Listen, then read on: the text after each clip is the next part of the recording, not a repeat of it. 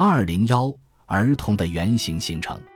詹姆斯认为，新生儿面对的光怪陆离的困惑，也可以用来考察人类这种信息加工生物打出生起便要面对的艰难任务。除了轰炸婴儿感官系统的信息。还存在着哪些用于存储和提取相关信息的认知手段？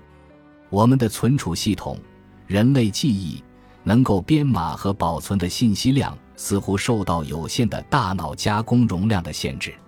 我们不可能存储所有被感觉系统检测到的事物。另一种完全存储罐的模型认为，我们以原型和概念类别的形式形成对感觉印象的抽象表征。这种必须的倾向性很早就在婴儿身上出现。一些实验表明，婴儿可能在语言之前就发展出概念形成能力。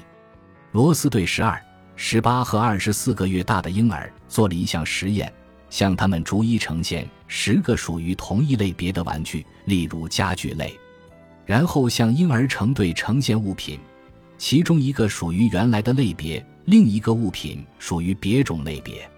实验中，即便年龄最小的婴儿也用更多的时间检查新异物体。这表明，在这个实验中，他们形成了对家具的类表征，而家具在后来配对呈现时已经成为儿童不再感兴趣成员。斯特劳斯更直接地测查了年龄极小的婴儿的原型形成。他们使用的面孔原型是用塑料人像拼板拼成的。实验的主要目的是评估婴儿抽取原型表征的能力。如果他们能够形成原型，还可以确认该过程是建立在平均样例特征的基础上，还是建立在总和样例中最常体验到的特征的基础上。斯特劳斯设计的面孔系列能区分参与者是在众数模型还是特征平均模型的基础上形成原型。先向婴儿呈现十四张面孔组成的系列，这个阶段后，向婴儿呈现成对的两类原型，一个是先前系列中建立在特征平均基础上的，另一个是先前系列中建立在众数特征之上的。因变量是婴儿注视其中一张脸的时间。原先的假定是，婴儿在心仪的或非圆形脸上的用时会多于圆形脸上的用时。通过记录注视新面孔的时间，实验者可以推断哪个表征被婴儿用于圆形形成。最重要的发现是，年龄极小的婴儿能够抽取圆形脸。斯特劳斯还发现。婴儿从各张面孔中抽取信息，在平均样例脸特征的基础上形成圆形表征。沃顿和鲍尔报告的数据表明，从出生八至八十七小时的新生儿那里就可以检测到上述原型形成。研究者利用婴儿的吮吸动作来控制脸的呈现时间，呈现时间就是因变量。婴儿看到的面孔是八张女性面孔。或合成脸图像，婴儿对于合成脸的注视时间要长于对第一次呈现时未曾见过的脸所形成的合成脸。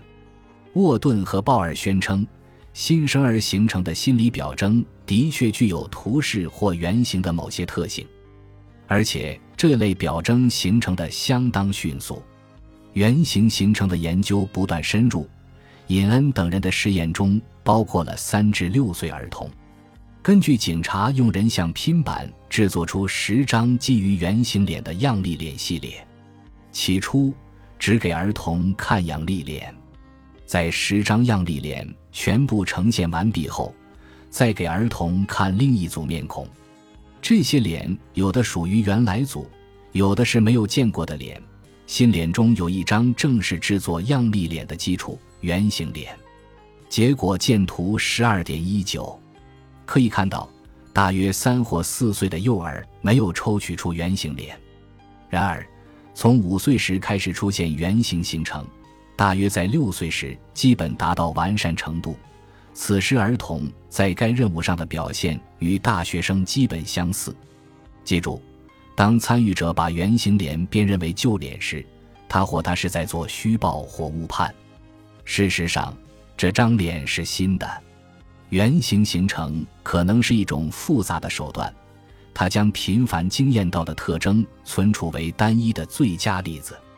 从这些研究以及不断增加的关于儿童认知过程的文献中，可以看到越来越多的证据指出，作为儿童信息加工活动的一个属性，检索语言和视觉信息对儿童和成人同样重要。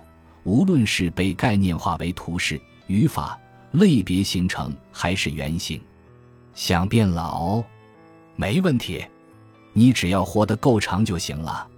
马克思。